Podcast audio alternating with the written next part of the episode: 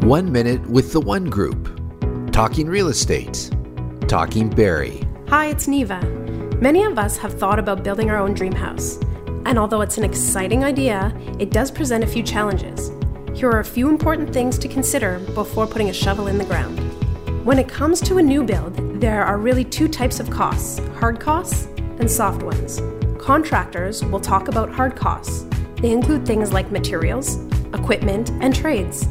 There are also soft costs, expenses that could include building application fees, architect fees, and inspections. Also consider the land you're planning to build on. Has it been surveyed? Does it need services like hydro, gas, or connecting it to a water source and sewer system? Bottom line is, building your own home is rewarding, but it also requires a lot of work. If you have a question about Barrie real estate or an idea for our next podcast, we'd love to hear from you. Reach out anytime. Hello at theonegroup.ca.